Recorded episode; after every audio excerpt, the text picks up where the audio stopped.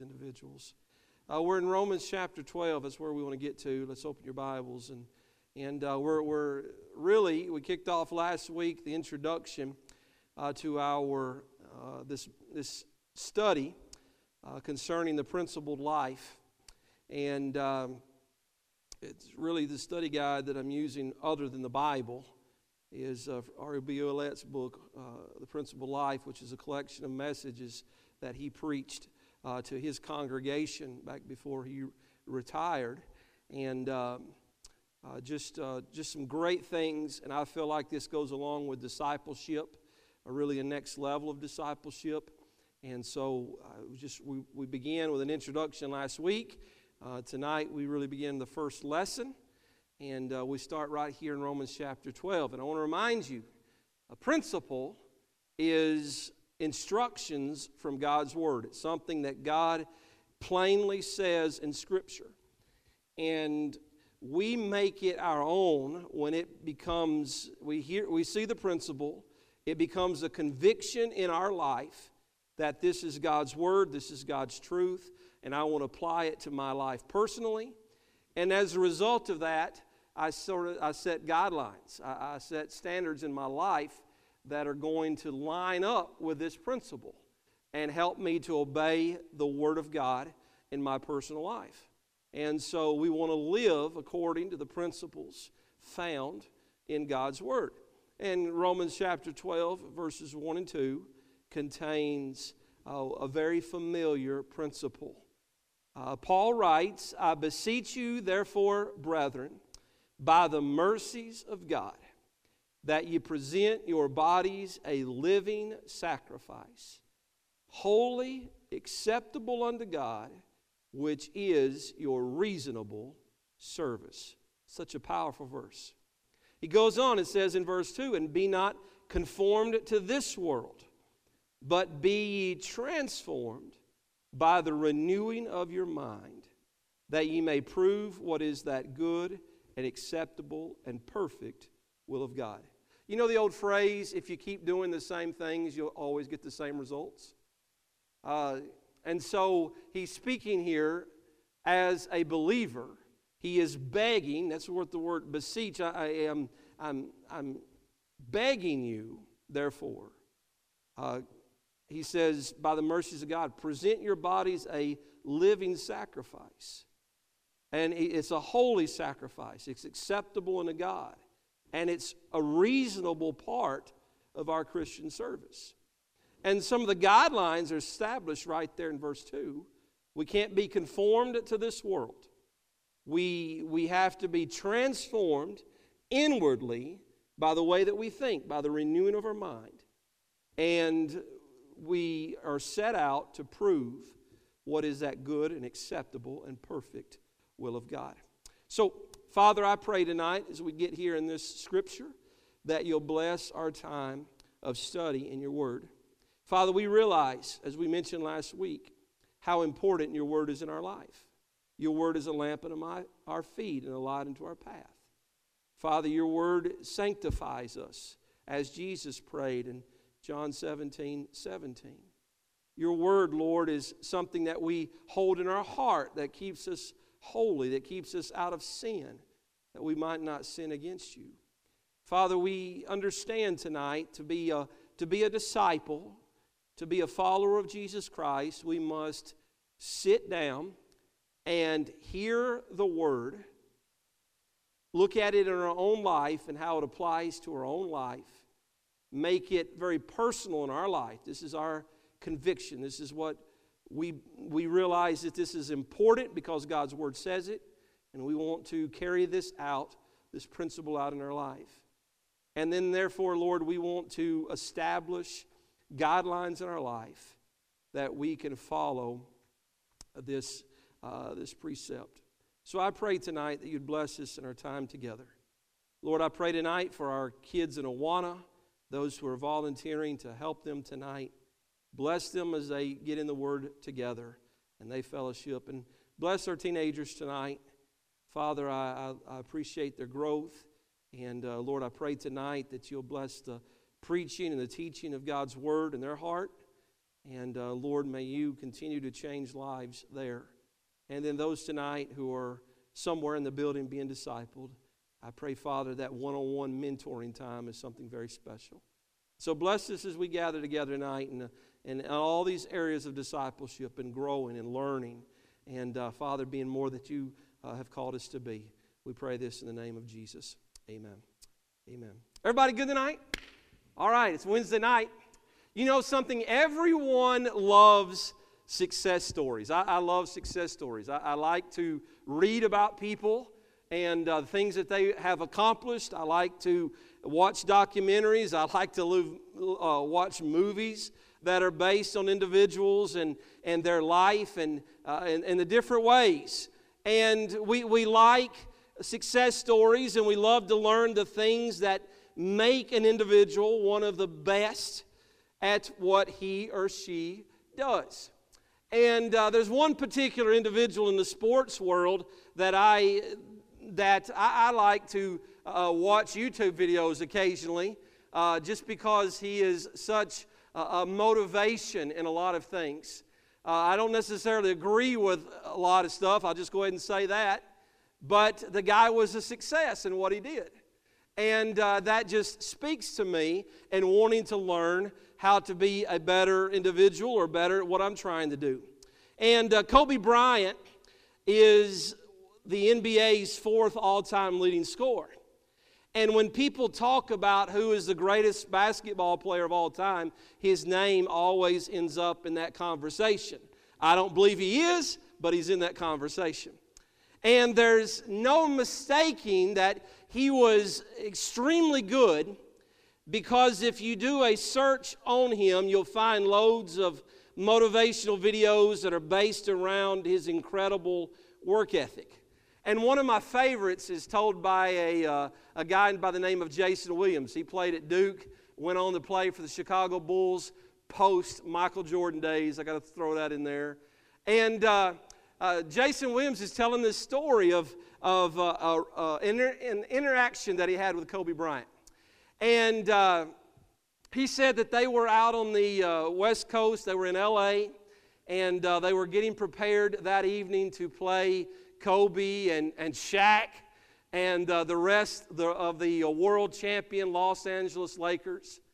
And he wanted to do really, really well. And Jason Williams was very well known for his work ethic as well. Uh, he, he, just, he just chose to, he made his mark by outworking other people. And uh, he decided he was going to go to the gym. Uh, the game was at 7 o'clock at night. He was going to go early at 3 o'clock in the afternoon.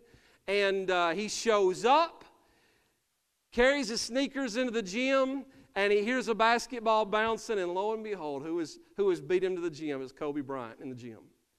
And Jason laced up his sneakers went out there on the floor, and his goal was to uh, practice hard for about an hour, an hour and a half. He wanted to make 400 shots before he left. That's how you become a professional. You put in the work. 400 shots. He practiced hard for about an hour and a half. He's walking off the court, and he looks down on the other end, and that guy is still practicing. Kobe Bryant is still practicing. And he just sat down and he just watched him for another 25 minutes. And he says, You got to understand, when I showed up an hour and a half ago, the guy was already in a full sweat. It's not like he just showed up. He had been there for a while. He is sweating and, and he had been putting in the work. And now I see him, and he's not down there shooting the ball and walking up and picking it up and bouncing it a couple of times like we do, you know. He is, he is, he is going game speed, taking game shots. So he says, I watched him for 25 minutes, and I finally had enough and said, You could have it. And he went on, he went on back to the, to the room, got in the sauna, got prepared for the game. They played at 7 o'clock that night, and Kobe Bryant put 40 points on them. And so after the game, he went and they, they shook hands, and he, he just said, I had to ask him. I had to ask him why. Why did he put in so much work? He's obviously one of the best players in the game. Why did he put in so much time and effort? And this is what Kobe told him. He said, Because I saw you come in, and I wanted you to know that it doesn't matter how hard you work, I'm willing to work harder than you. I like that response. he said, I wanted you to know you can work as hard as you want to, but Kobe Bryant is going to outwork you. And he says, you, he says, You inspired me to be better.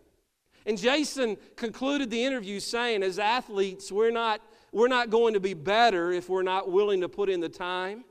And basketball is very similar to the game of life. There, there are times when you're going to, there's going to be ups and downs. It's not always going to be easy. There are going to be challenges. There's still going to be curveballs thrown my way.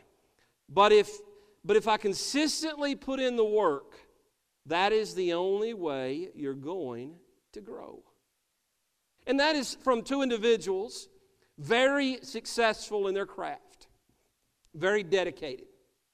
And if we take the time to look at similarities of people um, that many of us would consider successful, we'll find similarities.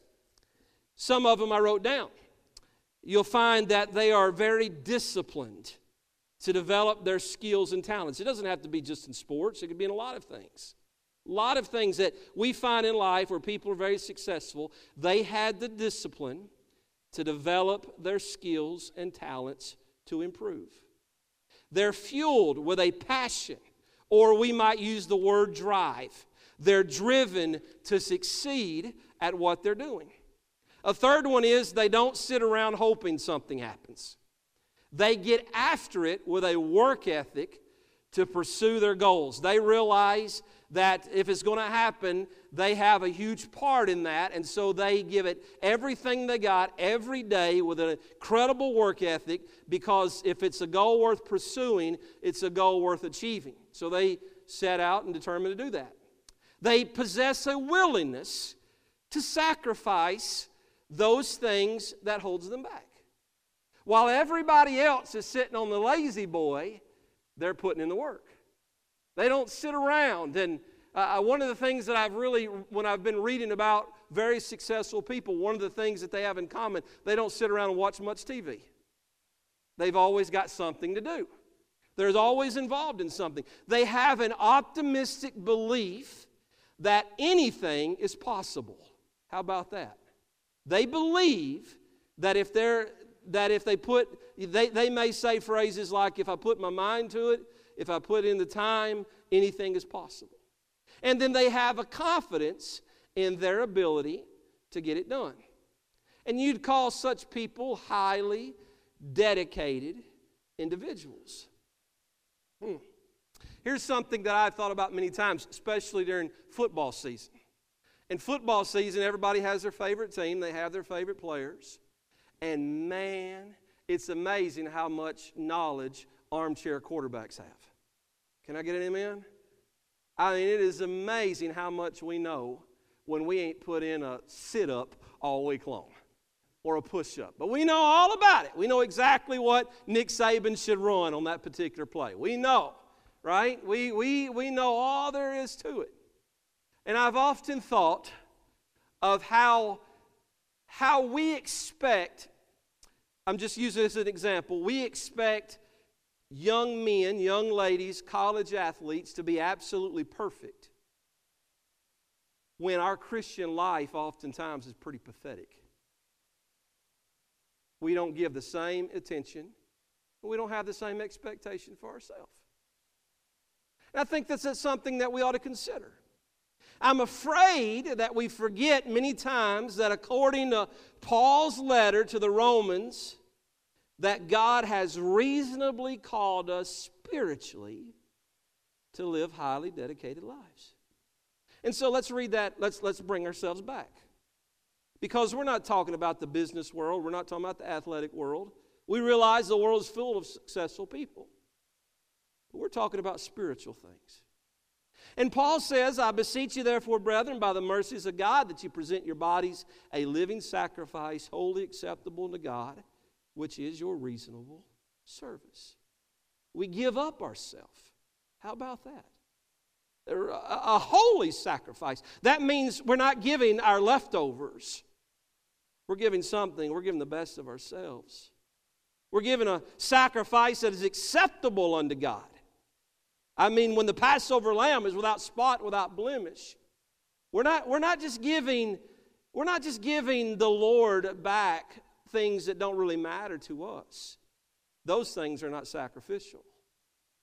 And be not conformed to this world, but be ye transformed by the renewing of your mind, that you may prove what is that good and acceptable and perfect will of God. We find here the principle of consecration. And consecration means we completely yield our will to God. And by doing so, we place a priority on spiritual things over physical things. And it means that we're given wholly, completely to the things of God. It means we completely yield our will to God. Where Jesus is very well known for his prayer in the garden. Not my will, but thine be done. Right? Very well known for that. And the truth is, the truth is, because of that prayer and that heart, Jesus Christ died on the cross for us, and that's why we're here tonight. Our sins have been forgiven because of Jesus Christ and, and submitting himself to the will of the Father. It's a wonderful example to us. It means to completely yield our will to God. Well, William Booth and D.L. Moody were accomplished individuals spiritually and there's no doubt that their lives were completely surrendered to God. When visiting England, evangelist J. Wilbur Chapman, he asked to meet with General Booth, and he asked him what was the secret of his success as founder of the Salvation Army. Booth kind of scrubbed his head a little bit and just paused. He began to get emotional, and Chapman began to see the tears stream down Booth's cheek. And Booth replied, I'll tell you the secret. God has all there was of me to have. There have been men with greater opportunities. But from the day I got the poor of London on my heart and a vision of what Jesus Christ could do, I made up my mind that God would have all there was of William Booth. And if there is anything of power in the Salvation Army today, it is because God has had all the adoration of my heart, all the power of my will, and all the influence of my life. Why did God use William Booth in such a way? Because God had all there was of William Booth successful. There are many who would call such thinking fanatical. I'm going to give all there is of myself, I'm going to give it all to the Lord. He has my heart, He has my mind, He, he has all there is of me. And people would say, Man, you're a fanatic. But I'd say Kobe Bryant was a fanatic. I would say Michael Jordan is a fanatic. Tom Brady, the GOAT, he's a fanatic. Nick Saban is a fanatic about the things that they do. Nobody gives them a hard time. As a matter of fact, we admire them for that. They're completely sold out for their particular cause. William Booth was fanatical for the Lord. Chapman left his conversation with Booth with a greater understanding of what a consecrated life is. I quote I learned from the conversation that day that the greatness of a man's power is the measure of his surrender. I'll read it again. I learned from my conversation with William Booth that day that the greatness of a man's power is the measure of his surrender. Have you ever stopped to think just what keeps us from living fully conse- surrendered, consecrated lives? What keeps me from being all I can be for Jesus Christ? What stops me? Just one thing me. Amen? It's not the devil. The devil don't know most of our names. We can't get out of our own way. He doesn't have to worry about that. What gets in our way is ourself. Uh, you're in Romans 12. Why don't we re- read Romans chapter 6? Romans chapter 6, and let's see something here that Paul writes, and we'll begin reading in verse number 8.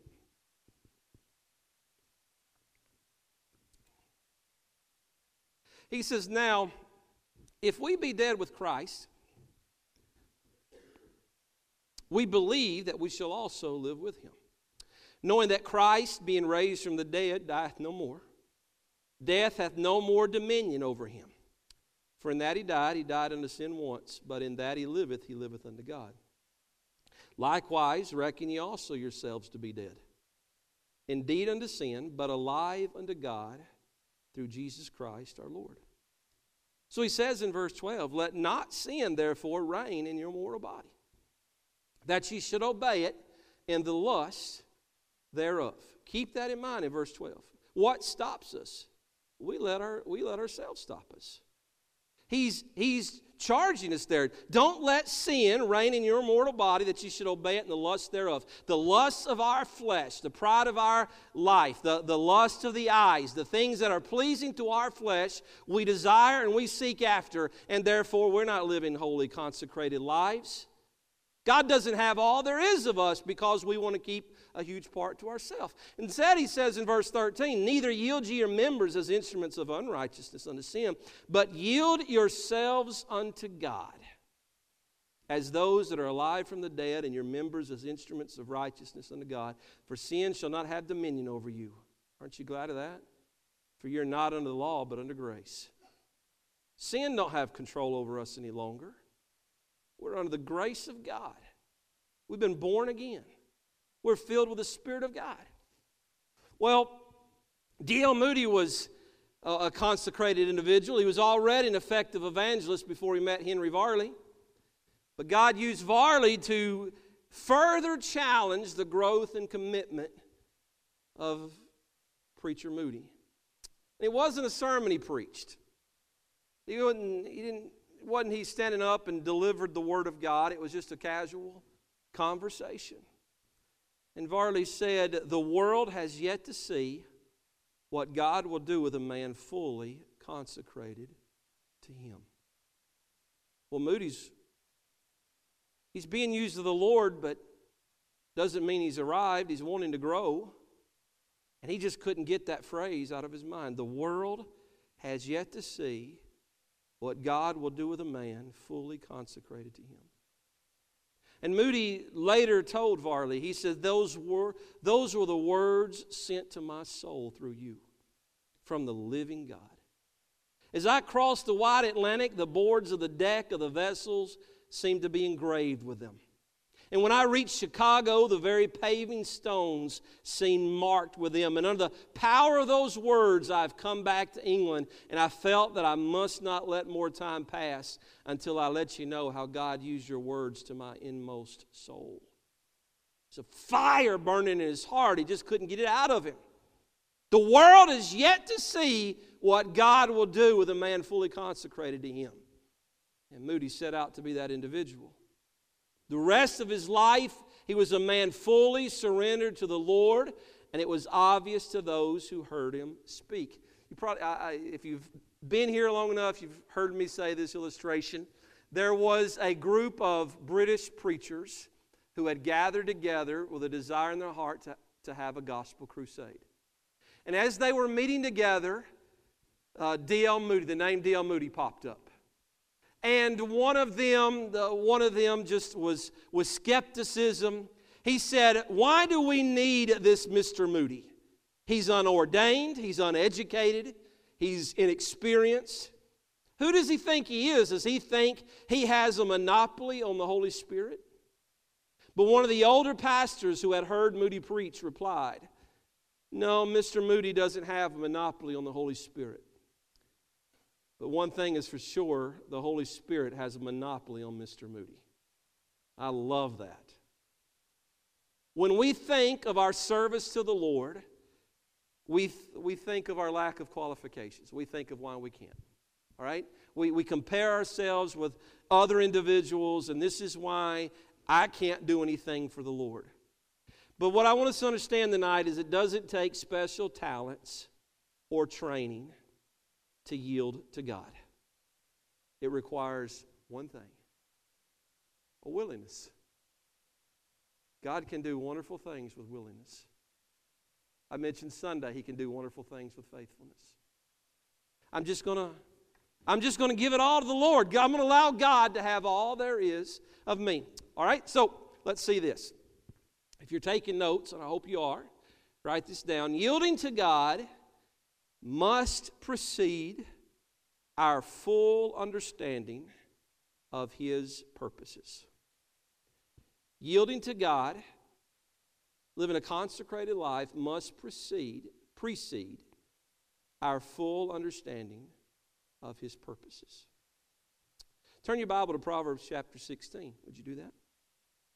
Now, we know this. We know the Bible clearly declares that without faith it's impossible to please God. We know that, right? Hebrews 11 6 says it plainly. Without faith, it is impossible to please God. Well, what is faith? What is faith? Let's make it simple. What's the Bible definition of faith? Hebrews 11, verse 1. Faith is the substance of things hoped for, the evidence of what? Things not seen, right? Eh, Faith is the evidence of things not seen. If it's not seen, then we cannot wait until we understand everything. All right? Before we surrender ourselves to the Lord. Now, we want it to be that way. Lord, I'll do this. I will, pro- I promise you I'll do it.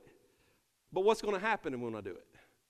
That, that'd be easier, right? We want the results. We, we want to know what we're walking into. Well, that doesn't, that's not faith. Well, faith is the substance of things hoped for, the evidence of things not seen. Well, look in Proverbs chapter 16, verse 3. Here's a, here's a great principle in its, in its own right. Commit thy works unto the Lord. What's it say? Thy thoughts shall be established. I remember years ago my pastor giving me that verse. Commit thy works unto the Lord, and thy thoughts shall be established. He would just tell me, just go do something for the Lord. Live for the Lord, serve the Lord. The Lord will establish your thoughts. If you're having a bad day, hey, serve the Lord. Do something in your life to impact someone else. Live out a principle of God's word in your life, and your thoughts will become established. Yielding to God must precede our full understanding of His purposes. Just commit our works unto the Lord, and thy thoughts will be established. I'm going to do it because I know it's right. Well, here's an application. Write this down, okay? Here's, here's something to think about. Are we only willing to trust the Lord if He makes His intentions clear and unmistakable? Well, if, if that's the requirement for us, we're not willing to give ourselves a living sacrifice. We're not willing to yield ourselves to the will of God. We'll only do it when we understand what it is God wants to do. Are we willing to trust the Lord if He makes His intentions clear and unmistakable? We're talking about being a consecrated life, presenting our bodies a living sacrifice that's not conformed to this world, but being transformed, a new life. Well, secondly, uh, here's one we must realize that choices lead to consequences. How about that? Our decisions, I, I, just said this a couple of weeks ago, our decisions are always leading us somewhere. We decide where that's going to, where, where that's going to be. We must realize our choices lead to consequences. Turn your Bible to Numbers chapter 32. Numbers, Genesis, Exodus, Leviticus, Numbers 32. Do you realize we're in control of our choices? We are in control of our choices. We cannot put the blame on anyone else. And that's what we always do, and that's always been our nature, going always back to Genesis chapter 3. It's always somebody else's fault. Is it? I mean, maybe somebody led us there, but did somebody make me do that? We're in control of our choices. We can choose to yield to the Spirit or we can choose to yield to the flesh. And there are consequences with either choice. And those consequences may be experienced immediately or they may be delayed, but the consequences will come. For instance, you can jump off a building and you can spread your arms and you can pretend that you're flying. But eventually, that consequence of your choice is going to smack you right in the face. Right? It may not happen immediately. You may find a little bit of pleasure in it, but your choice has consequences. When the Israelites, two and a half tribes who wanted to enjoy their inheritance on the wrong side of the Jordan River, they promised Moses that they would still cross over and help their brethren fight in the promised land until they secured it. And Moses warned them if they didn't, with Numbers 32, verse 23. And you probably heard this verse quoted at some point. But if you will not do so, Moses said, behold, ye have sinned against the Lord, and be sure your sin will find you out. You ever heard that? Your sin will find you out. It will catch up to you. It may not today, but I promise you there's a consequence to our choices. Your sin will find you out. So here's an application. Will I, will I be better off facing the consequences of living life entirely for myself? I've made all the choices according to the lusts of my flesh. And I'll have to face the consequences of that. Would I be better off facing those consequences? Would I be better off giving myself wholly to Christ and trusting Him with the results? I think that's pretty self explanatory. Amen? I just live for the Lord. You, you, could, you could throw this out here. I know people will do this. They'll, they'll throw it out there. But if I live for the Lord, it don't always turn out well, preacher. I mean, look at Daniel. Daniel ended up in a lion's den, and I don't want to end up in no lion's den.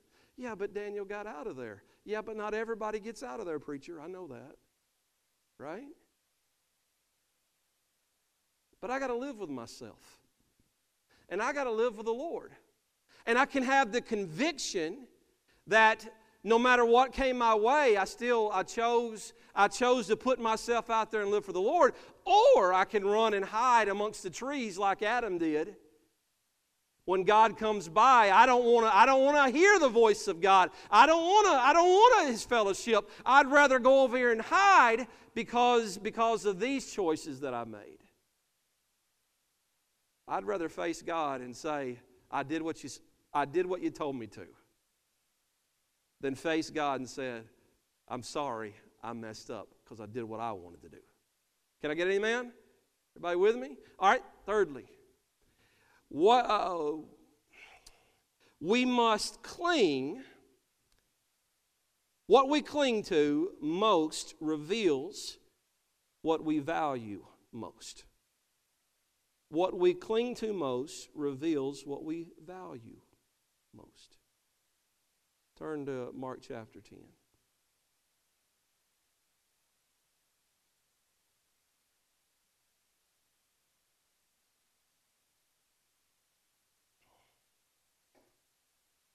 We laugh at the little child who will throw a temper tantrum like you've never seen when you try to take something that they really like from them.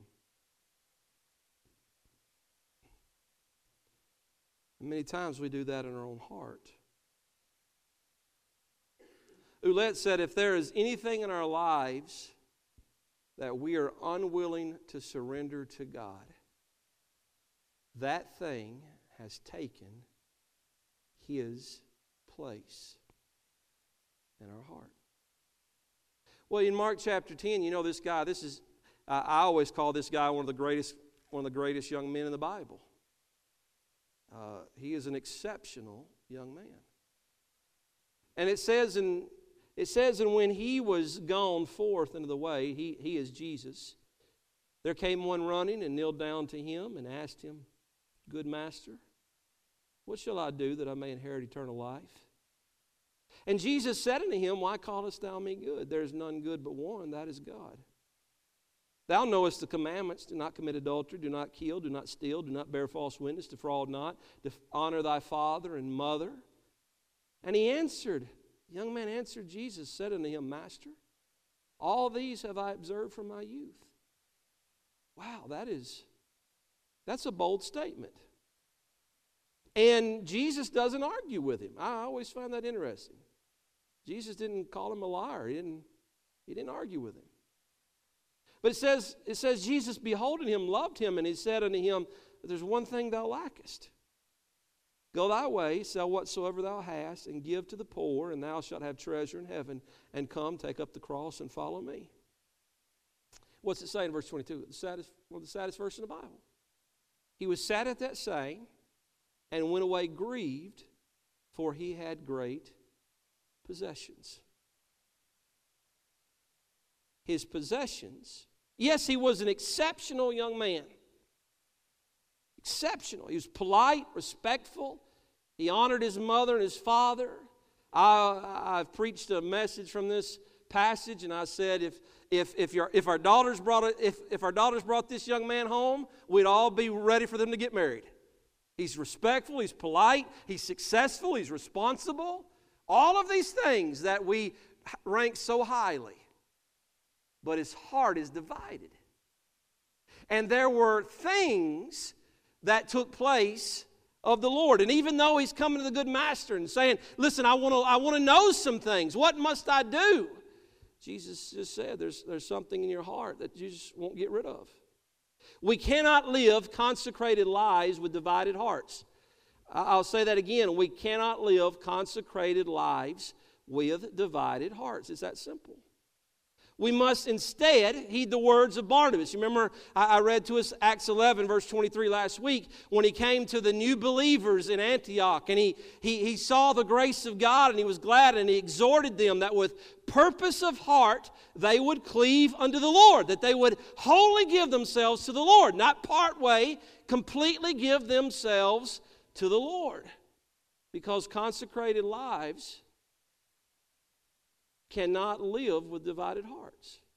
Well, here's an application Is there an area of our lives where we are refusing to allow God to take control? We would be honest with the Lord and say, Lord, you can have all of these things.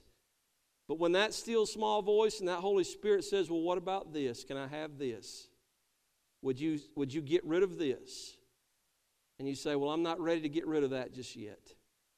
I, I remember, I, will never forget a conversation, this is a long time ago. I was up in Tennessee and I, I, I left church, went to uh, Long John Silver's. They still one of those in Fayetteville, Tennessee.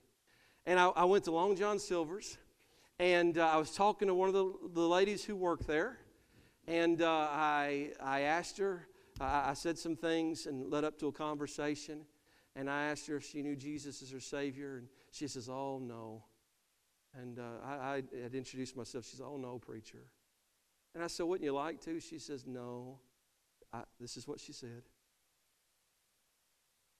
I'm not through sinning yet. That's what she said. I'm having too much fun. She was honest. I love the honesty. I love the honesty. She says, No, oh no, preacher. I, I'm not I'm not ready to quit sinning. I, I'm, not, I'm not through sinning. And you can break that down, but what she was telling me was she's enjoying her life just like it is right now. She knows it's not, she, she used the word sin because she knew it's, her life is not right with God. But she wasn't ready to come to Jesus just yet. And sometimes we, we think, wow, that's something. But we as, we as Christians, we, we get in the same thing. Tell me we don't. There are things in our life that don't need to be there. How about this? I may preach a message on this soon. How about, how about unforgiveness? How about things like that? A bitterness. How about those things that, that are there and they're rooted there?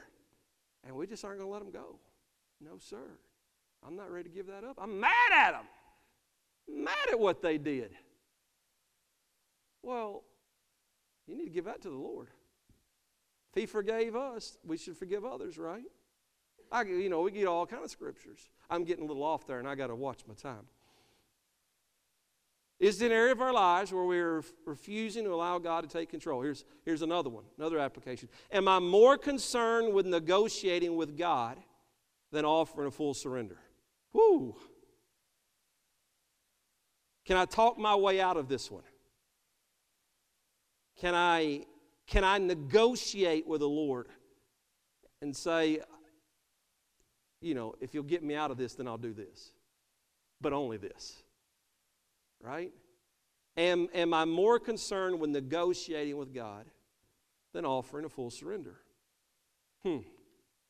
Well, am I ready to present my body a living sacrifice unto the Lord? Holy consecrated life. Well, remember, here's, here's, here's the last one. Remember that God owns everything. How about that? Psalm 24 1 says, The earth is the Lord's, and the fullness thereof, the world and, and, and they that dwell therein. So here's an application. Remember that God owns everything. Am I living in a way that demonstrates that I believe God owns everything? Hmm. Or do I believe I own it? It's mine, Lord. Can't have it. It's mine.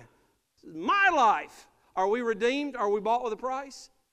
What the scripture says, right? We're bought back. We're reconciled unto God because of the payment, the atonement of our sin in Jesus Christ.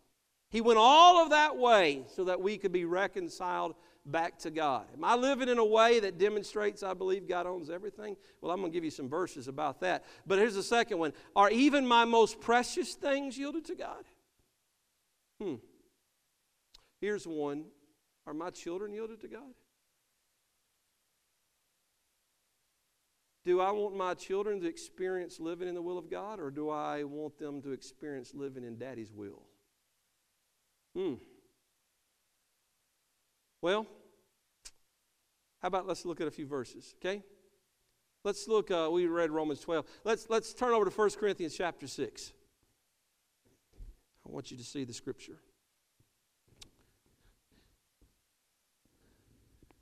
How about my body?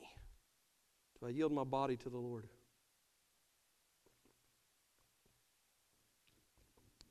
Hmm. 1 Corinthians 6, verse 19 and verse number 20. What? Know ye not that your body is the temple of the Holy Ghost which is in you, which ye have of God, and ye are not your own? For ye are bought with a price.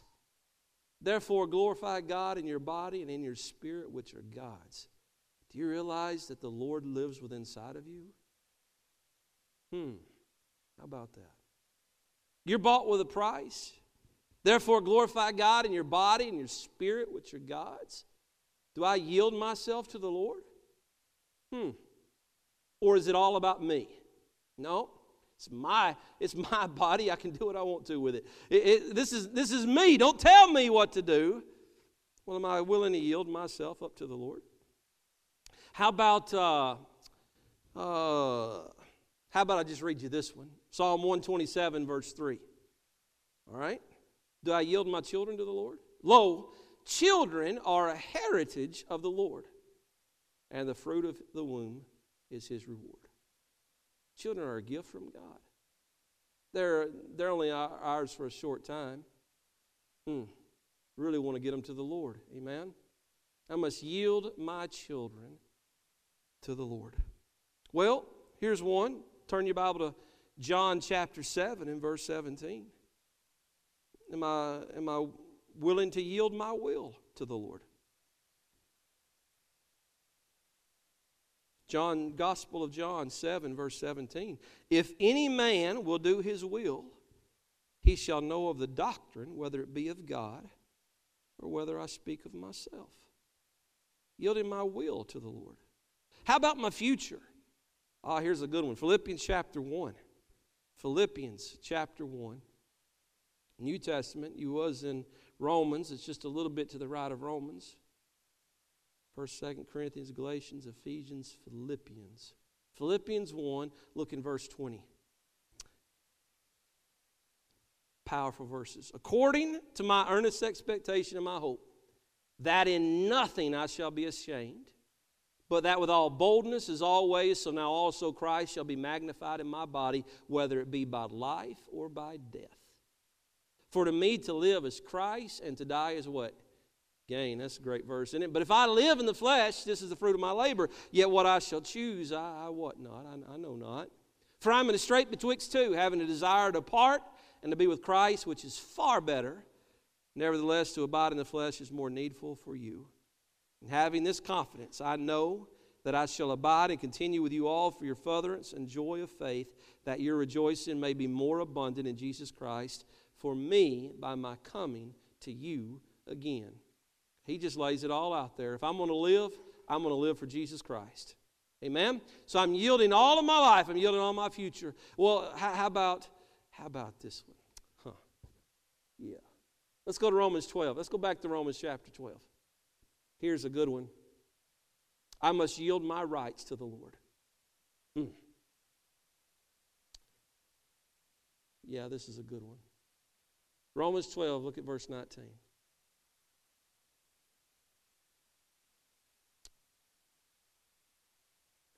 Dearly beloved, avenge not yourselves, but rather give place unto wrath. For it is written, Vengeance is mine, I will repay, saith the Lord. Well, it's my right. Just let God take care of it. Amen? Don't get yourself in more trouble because you want to take everything in your own hand. God sees it, let God take care of it. All right? Yielding myself to the Lord. Uh, Ecclesiastes 10.4 says, If the spirit of the ruler rise up against thee, leave not thy place, for yielding pacifieth great offenses. Again, I'm yielding my life, my body, a living sacrifice, holy and acceptable unto God. And therefore, I'm yielding my will to the Lord. It's not my will, Lord, but thy will be done. Well, I must yield my position. Uh, go, go back to Philippians. You know where that's at? Philippians chapter 2. And uh, I, just got, I just got three more here. All right? Philippians chapter 2, verse number 3. Paul says, Let nothing be done through strife or vain glory, but in lowliness of mind let each esteem others better than themselves. Look not every man on his own things, but every man also on the things of other, others. What's that saying? It means I don't always have to be first. I want an amen there. That's what it's saying there. I don't have to, I don't have to always be first. What Jesus say? His first is what? Last. That's God's economy. That's, that's God's kingdom. All right? I don't have to be first. I, it doesn't always have to be me. Let, let nothing be done through strife or vainglory. We're going we're gonna argue this, fight this out, whatever. In lowliness of mind, okay? This ain't about me. Let me, let me build up somebody else. Look, not every man on his own things, but every man also on the things of others. And then in verses 5 through 8, we must yield our reputation because we see the example in Jesus Christ. And he gives it there. Verse 5 Let this mind be in you, which was also in Christ Jesus who being in the form of God, thought it not robbery to be equal with God, but made himself of no reputation. Remember that baby born in a manger? Yeah. But made himself of no reputation and took upon him the form of a servant. He came not to be ministered unto, but to minister. Remember the one who washed the feet of his disciples, including Judas? That's him. He made himself of no reputation. He was made in the likeness of men. And being found in fashion as a man, he humbled himself and became obedient unto death, even the death of the cross.